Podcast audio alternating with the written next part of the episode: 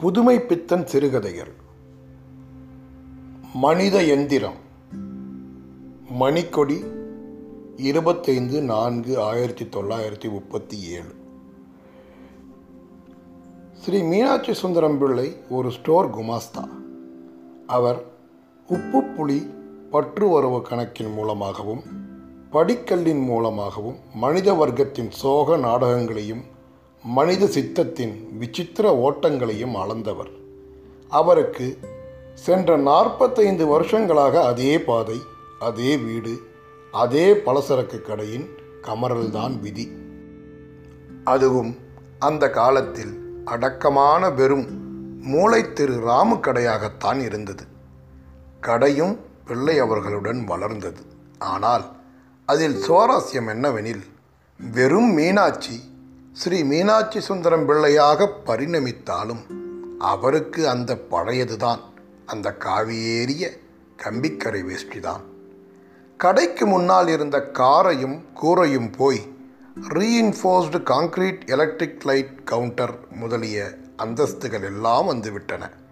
கடையும் பிள்ளையும் ஒன்றாக வளர்ந்தார்கள். ஆனால் ஒட்டி வளரவில்லை. கடையில் வரவு செலவு வளர்ந்தது. பிள்ளை அவர்களுக்கு கவலையும் வளர்ந்தது. ஸ்ரீ மீனாட்சி சுந்தரம் பிள்ளை பற்று வரவு கணக்குகளில் உள்ள சிக்கல்களையெல்லாம் அற்புதமாக தீர்த்து வைப்பார். அந்த காலத்தில் புன்னை எண்ணெய் குத்து விளக்கடியில் இரவு பன்னிரண்டு மணி வரை மல்லாடுவார். இப்பொழுதும் அந்த மல்லாட்டத்திற்கெல்லாம் குறைச்சல் இல்லை. ஆனால் இப்பொழுது மின்சார விளக்கும் விசிறியும் உடன் விழித்திருக்கும். அவரது சம்பளமும் ஆமை வேகத்தில் ஓடி மாதத்துக்கு ரூபாய் இருபது என்ற எல்லையை எட்டிவிட்டது. பற்று வரவு கணக்கு நிபுணர் ஸ்ரீ மீனாட்சி சுந்தரம் பிள்ளையின் திறமையெல்லாம் அந்த ஸ்டோர் கடையுடன் தான். வீட்டு வரவு செலவு கணக்கு மட்டும் அவருடைய இந்திரஜால வித்தைகளுக்கெல்லாம் மீறி உலகளந்த பெருமாளாக சென்ற நாற்பத்தைந்து வருஷங்களாக பறந்து கிடக்கிறது, பறந்து கொண்டு வருகிறது. காலை ஐந்து மணிக்கு ஈர ஆற்று மணல் ஒட்டிய அவர் பாதங்கள் வெகு வேகமாக ஆற்றில் இறங்கும் சந்திலிருந்து ராஜவாட்டையில் திரும்பி மறுபடியும் ஒற்றை தெரு என்ற சந்தில் நுழைவதை காணலாம். மழையானாலும் பனியானாலும் ஈர வேஷ்டியை சற்று உயர்த்திய கைகளால் பின்புறம் பறக்க விட்டு கொண்டு உலர்ந்தும் உலராத நெற்றியில் சுப்பிரமணிய சுவாமி கோவில் விபூதி, குங்குமம், சந்தனம் விகசிக்க அவர் செல்லும் காட்சியை சென்ற நாற்பத்தைந்து வருஷங்களாக கண்டவர்களுக்கு அவர் பக்தியை பற்றி அவ்வளவாக கவலை ஏற்படாவிட்டாலும் நன்றாக முடுக்கிவிடப்பட்ட பழுதுபடாத எந்திரம் ஒன்று நினைவுக்கு வரும். ஆறு மணியாகிவிட்டால் நேற்று துவைத்து உலர்த்திய வேஷ்டியும் துண்டுமாக ஈரத்தலையை சிக்கெடுத்த வண்ணம் ஸ்டோர் கடையை நோக்கி நடப்பார். மறுபடியும் அவர் இரவு பத்து அல்லது பன்னிரண்டு மணிக்கு கடையை பூட்டி கொண்டு திரும்புவதை பார்க்கலாம். மீனாட்சி கணக்கு பிள்ளை அந்தஸ்தை எட்டுவதற்கு முன்பே நாலைந்து குழந்தை மீனாட்சிகள் தெருவில் பொழுதிரக ஆராய்ச்சியில் ஈடுபடுவது சர்வசாதாரணமாகிவிட்டது. பிள்ளை அவர்கள் பொறுமைசாலி. ஆதிசேஷன் ஒரு பூமியின் பாரத்தைத்தான் தாங்குகிறானாம். ஆனால் பொறுப்பு, ஏமாற்று, சுயமரியாதை, நம்பிக்கை என்ற நியதியற்று சுழலும் ஒரு பெரிய கிரக மண்டலத்தையே தூக்கி சுமக்கிறார் அவர்.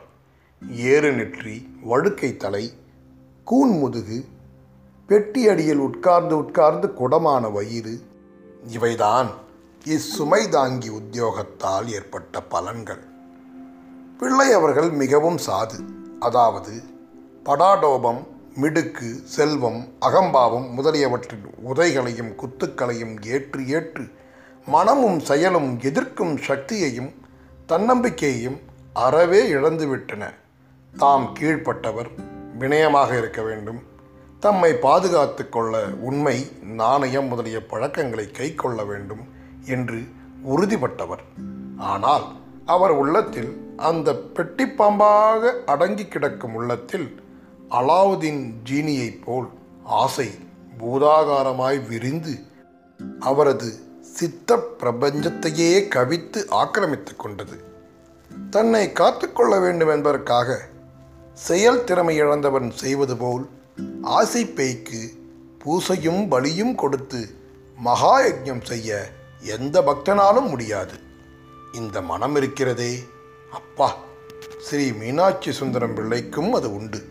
நீரு பூத்த நெருப்பை வேதாந்திகள் பெரிய விஷயங்களுக்கு உபமானம் சொல்வார்கள். ஆசையை பொறுத்தவரை அந்த உபமானத்தால் பிள்ளை பெரிய மனுஷர்தான். மீனாட்சியா அந்த அப்பாவி பயல் என்று பலர் துச்சமாக கருதுவார்கள். முகத்திற்கு எதிரேயும் சொல்லுவார்கள். அப்படிப்பட்ட அப்பாவி பிராணியின் மனத்தில் புகைந்து கவிகிறது ஆசை.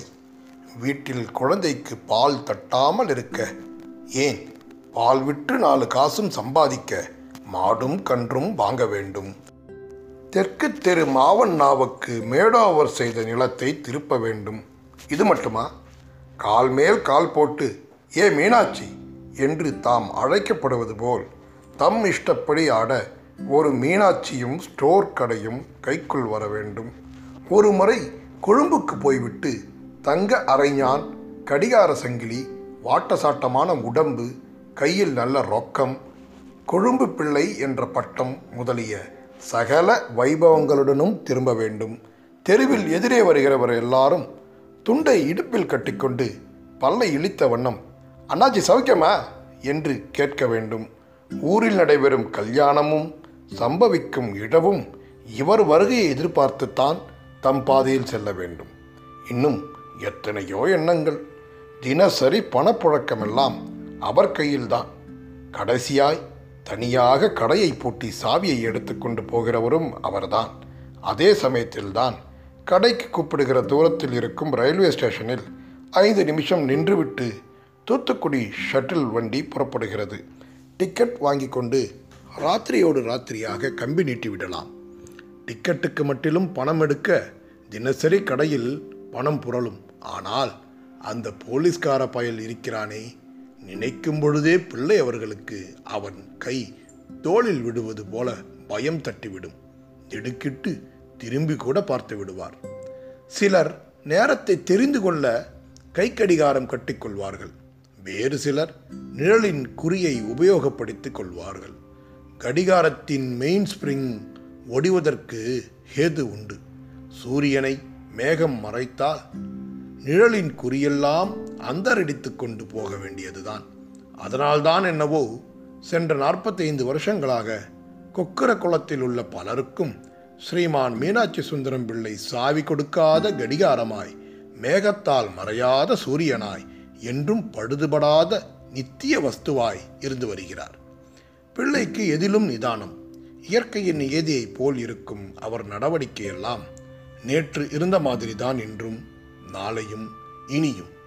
ஒன்று மட்டும் சொல்கிறேன், கொக்கர குலத்தில் உள்ள மிகவும் முதிர்ந்த கிழவருக்கும் அவர் தம் சன்னக்கம்பி கருப்புக்கரை நாட்டு வேஷ்டியுடன் தான் காட்சியளித்து வருகிறார். இந்த ஒழுங்கிலிருந்து அவர் விலகியதும் கிடையாது, விலக முயன்றதும் விரும்பியதும் கிடையாது. ஸ்ரீ பிள்ளை அவர்களின் முகம் தேஜஸ் கீஜஸ் என்ற தொந்தரவெல்லாம் பெறாவிட்டாலும் அவர் ஒரு சித்தாந்தி. பற்றுவரவு கணக்கு அவருக்கு வாழ்க்கையின் ரகசியங்களை எடுத்து காண்பித்து புகையோடு தெரியும் விளக்கை போன்ற ஒரு மங்கிய சித்தாந்தத்தை உபதேசித்தது. மூளை திரு லாந்தல் கம்பம் கூட சோர்ந்து விட்டது. கொக்கர குளத்தில் உள்ள லாந்தல் கம்பங்களுக்கு இரவு பத்து மணிக்குள்ளாகவே சர்வசாதாரணமாக ஏற்படும் வியாதி இது. மூளை தெருவில் மற்ற இடங்களெல்லாம் ஒடுங்கிவிட்டன. ஸ்டோரில் பெட்டியடி மேல் ஒற்றை மின்சார விளக்கு பிரகாசிக்கிறது. பிள்ளை அவர்கள் ஓலைப்பாயில் உட்கார்ந்து கொண்டு மேஜையின் மேலுள்ள சிட்டை புத்தகத்தில் ஏதோ பதிந்து கொண்டிருக்கிறார்.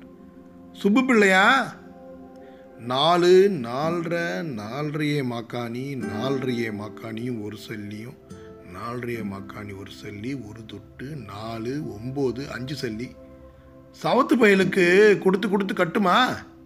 நாளைக்கு வரட்டு சொல்கிறேன். கோவாலையனா சொல்லவும் முடியாது, மெல்லவும் முடியாது. என்ன செய்கிறது? பிள்ளைவால் பாடு அவன் பாடு. ஏடுகளை புரட்டுகிறார். நெற்றியில் வழியும் வேர்வையை துடைத்துவிட்டு ராமையா பிள்ளை பேரேட்டை திருப்பி கூட்ட ஆரம்பித்தார். வீசம், அரைக்கால், அரையரைக்கால். என்ன அண்ணாச்சி, இன்னும் கடை அடைக்கல, எண்ணத்தை விழுந்து பாக்கிய என்று கொண்டே வந்தார் மாவடியார் பிள்ளை. வாரும் எரியும் என்று சொல்லி மறுபடியும் கணக்கில் ஈடுபட்டார் பிள்ளை. என்னையா வண்டி போயிருக்குமே, இன்னமா உமக்கு என்ன பைத்தியம்? தம்பி, நீங்கள் ஒரு மூணு வீசம் அரை வீசம் கொடுக்கணும்ல, நாளாயிடுத்து, கொஞ்சம் பாருங்க, கடையில் பிறண்டாத்தான் முடியும்.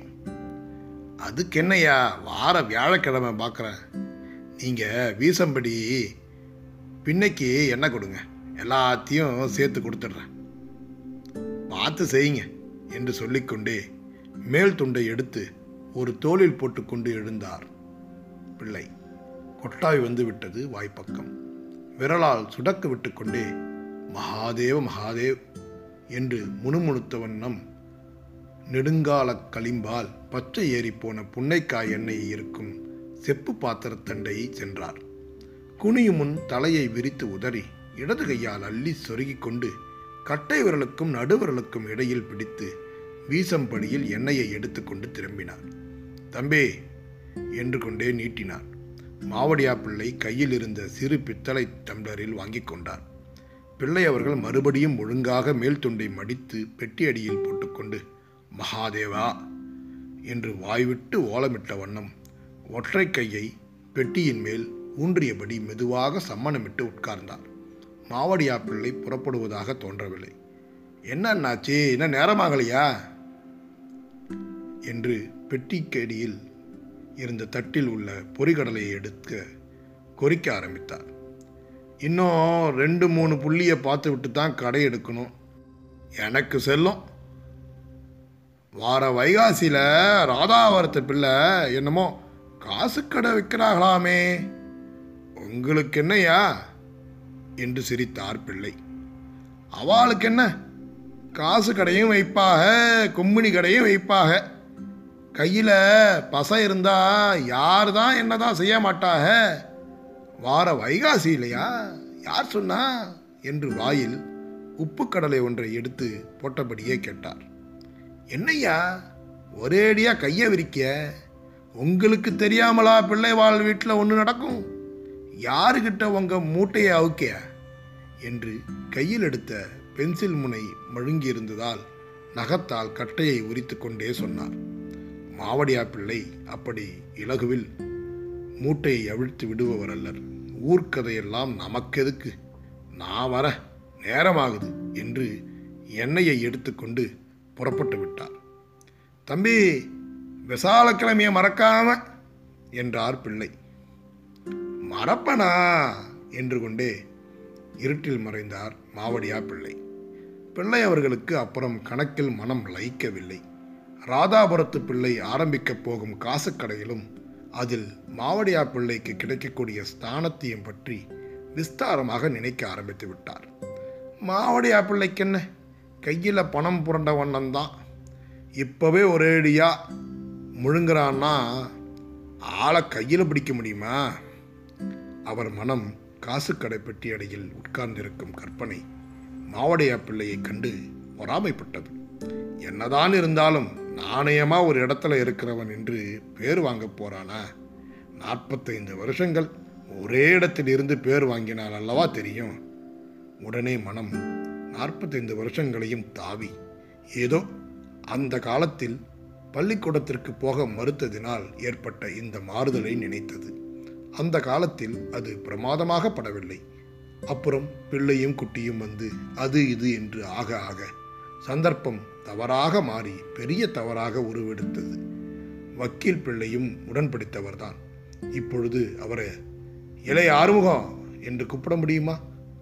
பிள்ளை அவர்களுக்கு மனம் கணக்கில் லயிக்கவில்லை. பெட்டியில் மூடி வைத்தார். தூத்துக்குடி வண்டி இன்னும் புறப்படவில்லையே என்ற எண்ணம் திடீரென்று உதித்தது. சவத்தை கட்டி எத்தனை நாள் தான் மாரடிப்பது என்று முணுமுணுத்தார். நெற்றியில் குபீர் என்று வியர்வை எழும்பியது. பெட்டிச் சொருகை அனாவசிய பலத்தை உபயோகித்து வெளியே இழுத்தார். உள்ளே இருந்த சில்லறையும் ரூபாயும் கொழுங்கி சிதறின. செம்பு, நிக்கல், வெள்ளி என்று பாராமல் மடமடவென்று எண்ணினார். நாற்பதும் சில்லறையும் இருந்தது. அவசர அவசரமாக எடுத்து மடியில் கொட்டிக்கொண்டு விளக்கை அணைத்து மடக்கு கதவுகளையும் பூட்டினான். சாவி கொத்து கையில் இருக்கிற உணர்வு கூட இல்லாமல் வேகமாக ஸ்டேஷனை நோக்கி நடந்தார். நாற்பத்தி ஐந்து வருஷமாக உழைத்து போட்டும் பலன் என்ன? நாக்குக்கு ருசியாக சாப்பிட முடிந்ததா? என்ன பண்ணி விடுவான்? கொஞ்ச தூரம் சென்ற பிறகுதான் செருப்பை கூட கடையிலேயே வைத்து விட்டு வந்து விட்டார் என்ற உணர்வு தட்டியது. நல்ல காலமாக எதிரில் யாரையும் காணோம். பார்த்தால்தான் என்ன, கடையை பூட்டின பிறகு நேராக வீட்டுக்கு தான் போக வேண்டுமா? நம்ம நினைப்பு அவனுக்கு எப்படி தெரியும்? ஸ்டேஷனுக்கு வந்தாகிவிட்டது. பெட்ரோமாக்ஸ் விளக்கடியில் தூங்கும் சில்லறை சிப்பந்திகள், பக்கத்து வெற்றிலைப்பாக்கு கடையில் வாயடி அடிக்கும் போர்ட்டர்கள். வெளிகேட்டில் அவ்வளவு கூட்டம் இல்லை. ரயிலுக்கு கூட்டம் இருக்காததும் நல்லதுதான் என்று நினைத்து உள்ளுக்குள் சந்தோஷப்பட்டு கொண்டார் பிள்ளை. டிக்கெட் கவுண்டரில் பத்தே காலனாவை வைத்துவிட்டு தூத்துக்குடி என்றார் பிள்ளை. அதற்குள் நான் வறண்டு விட்டது. எங்க என்றார் டிக்கெட் குமாஸ்தா. பிள்ளை திருக்கிட்டார். தூத்துக்குடி என்றார் மறுபடியும். வாயில் என்ன கொடுக்கட்டியா, தெளிவாகத்தான் சொல்றது என்று கொண்டே ஒரு டிக்கெட்டை பஞ்ச் செய்து கொடுத்தார் குமாஸ்தா. அப்பாடா! பிள்ளை அவர்கள் நிம்மதியை அடைந்தவர் போல் மூச்சை உள்ளுக்கு வாங்கி மெல்ல விட்டு கொண்டு பிளாட்பாரத்தில் நுழைந்தார். வண்டி வந்து நின்று கொண்டிருக்கிறது. புறப்பட இன்னும் பத்து நிமிஷம். ஒரு சோடா விற்பவனும் ஆமவடை முறுக்கு போலி ஆகியரும் குரல் வரிசையை பிளாட்பாரத்தின் மேலும் கீழுமாக காண்பித்து நடந்தனர். லக்கேஜ் தபால் வண்டி பக்கத்தில் தான் ஸ்டேஷன் மாஸ்டரும் ஸ்டேஷன் சிப்பந்திகளும். தொடரின் பின்புறத்தில் ஒருவரும் இல்லாத தனி வண்டியில் ஏறி கூட்ஷெட் பக்கம் பார்த்த ஜன்னல் அண்டையில் உட்கார்ந்தார். ஜன்னல் பக்கம் இருந்த நிம்மதி இவரது மனத்தை துரு துரு என்று வாட்டியது. எழுந்து பிளாட்பாரத்தின் பக்கத்தில் இருக்கும் ஜன்னல் பக்கம் வந்து உட்கார்ந்து கொண்டு வண்டி எப்பொழுது புறப்படும் என்பதை ஆவலாக அறிய என்ஜின் பக்கம் திரும்பி பார்த்து கொண்டிருந்தார். பிள்ளைவாள், ஏது இந்த ராத்திரியில் என்றது கம்பீரமான ஒரு குரல். வேறு ஒருவரும் இல்லை, ரயில்வே போலீஸை சேர்ந்த அவரது நண்பர் கல்யாண சுந்தரம் பிள்ளை. திடுக்கிட்டு திரும்பினார். போலீஸ்காரன். பிள்ளை அவர்கள் நண்பரை பார்க்கவில்லை, காக்கி உடையைத்தான் பார்த்தார். தன்னை அறியாமல் அவரது வாய் தூத்துக்குடி வரை என்றது. என்ன அவசரம், நான் உங்களை மணியாச்சல் பார்க்குறேன் என்று சொல்லி அளவெடுத்து வைக்கும் பெருமிதமான நடையுடன் லக்கேஜ் வேன் பக்கம் நிற்கும் ஸ்டேஷன் மாஸ்டரை நாடினார் கல்யாண சுந்தரம் பிள்ளை. மீனாட்சி சுந்தரம் பிள்ளைக்கு நுனி நாக்கு முதல் அடித்தொண்டை வரை ஒரே வறட்சி. கண்கள் சுழன்றன. கலர் சோடா என்று நீட்டினான் சோடாக்காரன். ஏ சோடா, கலர் ஒன்று ஓட என்றார் பிள்ளை. டஸ் என்ற சப்தம். சார் என்று நீட்டினான் சோடாக்காரன். வாங்கி குடித்தார். பூஃப் என்று ஏப்பமிட்டு கொண்டே ஓரணாவை அவன் கையில் கொடுத்துவிட்டு பலகையில் சாய்ந்து கண்ணை மூடினார் பிள்ளை. கல்யாணி பார்த்துட்டானே, நாளைக்கு நம்ம குட்டு வெளிப்பட்டு போவோமோ? துறைமுகத்தில் கல்யாண சுந்தரம் பிள்ளை தமக்காக காத்து கொண்டிருப்பதை மணக்கண்ணால் பார்த்தார். ரயில் விசில் கீறிச்சிட்டது. பிள்ளை அவர்கள் அவசர அவசரமாக கதவு பக்கம் வந்து இறங்கினார். பிளாட்பாரத்தில் கால் வைத்ததுதான் தாமதம். வண்டி நகர ஆரம்பித்தது. என்ன பிள்ளைவாள், இறங்கிட்டியே என்ற வேகம் அதிகரித்து ஓடும் ரயில் சாளரத்திலிருந்து ஒரு குரல். கல்யாண சுந்தரம் பிள்ளைதான். அவா வரல என்று கத்தினார் பிள்ளை. மெதுவாக நிதானமாக ஸ்டேஷனை விட்டு வெளியேறி ஸ்டோர் பக்கமாக நடந்தார் பிள்ளை. வழியில் சிறிது தூரம் செல்லுகையில்தான் பாஸ் இல்லாமல் எப்படி கப்பலில் செல்வது என்ற ஞாபகம் வந்தது பிள்ளைக்கு. புத்தியை செருப்பால் தான் அடிக்கணும் என்று சொல்லிக்கொண்டார் பிள்ளை. அவருக்கு தமது ஆபத்தான நிலைமை அப்பொழுதுதான் தெளிவாயிற்று. உடல் நடுங்கியது. யார் செய்த புண்ணியமோ என்று மடியில் இருந்த விபூதியை நெற்றியில் இட்டுக்கொண்டு மகாதேவா என்றார் வாய்விட்டு. ஸ்டோருக்கு வந்துவிட்டார். சாவதானமாக கதவை திறந்து விளக்கை ஏற்றினார். மடியில் இருந்த சில்லறையை பெட்டிக்குள் வைத்துவிட்டு சிட்டையை எடுத்து மீனாட்சி பற்று பதினொன்றே காலனா என்று எழுதினார். மறுபடியும் விளக்கு அணைந்தது. காலில் செருப்பை மாட்டிக்கொள்ளும் சப்தம். பூட்டு கிளிக் என்றது. முதலாளி வீட்டை நோக்கி சருக் சருக் என்ற செருப்பு சத்தம். பிள்ளை வழியில் துண்டை உதறி போட்டுக்கொண்டார். தலையை உதறி சொருகிக்கொண்டார். முதலாளி காற்றுக்காக வெளியே விசிப்பலகையில் தூங்குகிறார். ஐயா என்றார் மீனாட்சி சுந்தரம் பிள்ளை. என்னவே எவ்வளோ நேரம் என்று புரண்டு கொண்டே கொட்டாவிட்டார் முதலாளி. இல்லை, சோழி இருந்தது, என் பத்தில் இன்னைக்கு பதினொன்னே காலனா எழுதியிருக்கேன் என்றார் பிள்ளை. அப்பொழுதும் அந்த நாவறச்சி போகவில்லை. சரி, விடியனை வரப்ப மூக்கனை வண்டியை போட்டுக்கிட்டு வர சொல்லும், சந்தைக்கு போக வேணாம் என்றார்.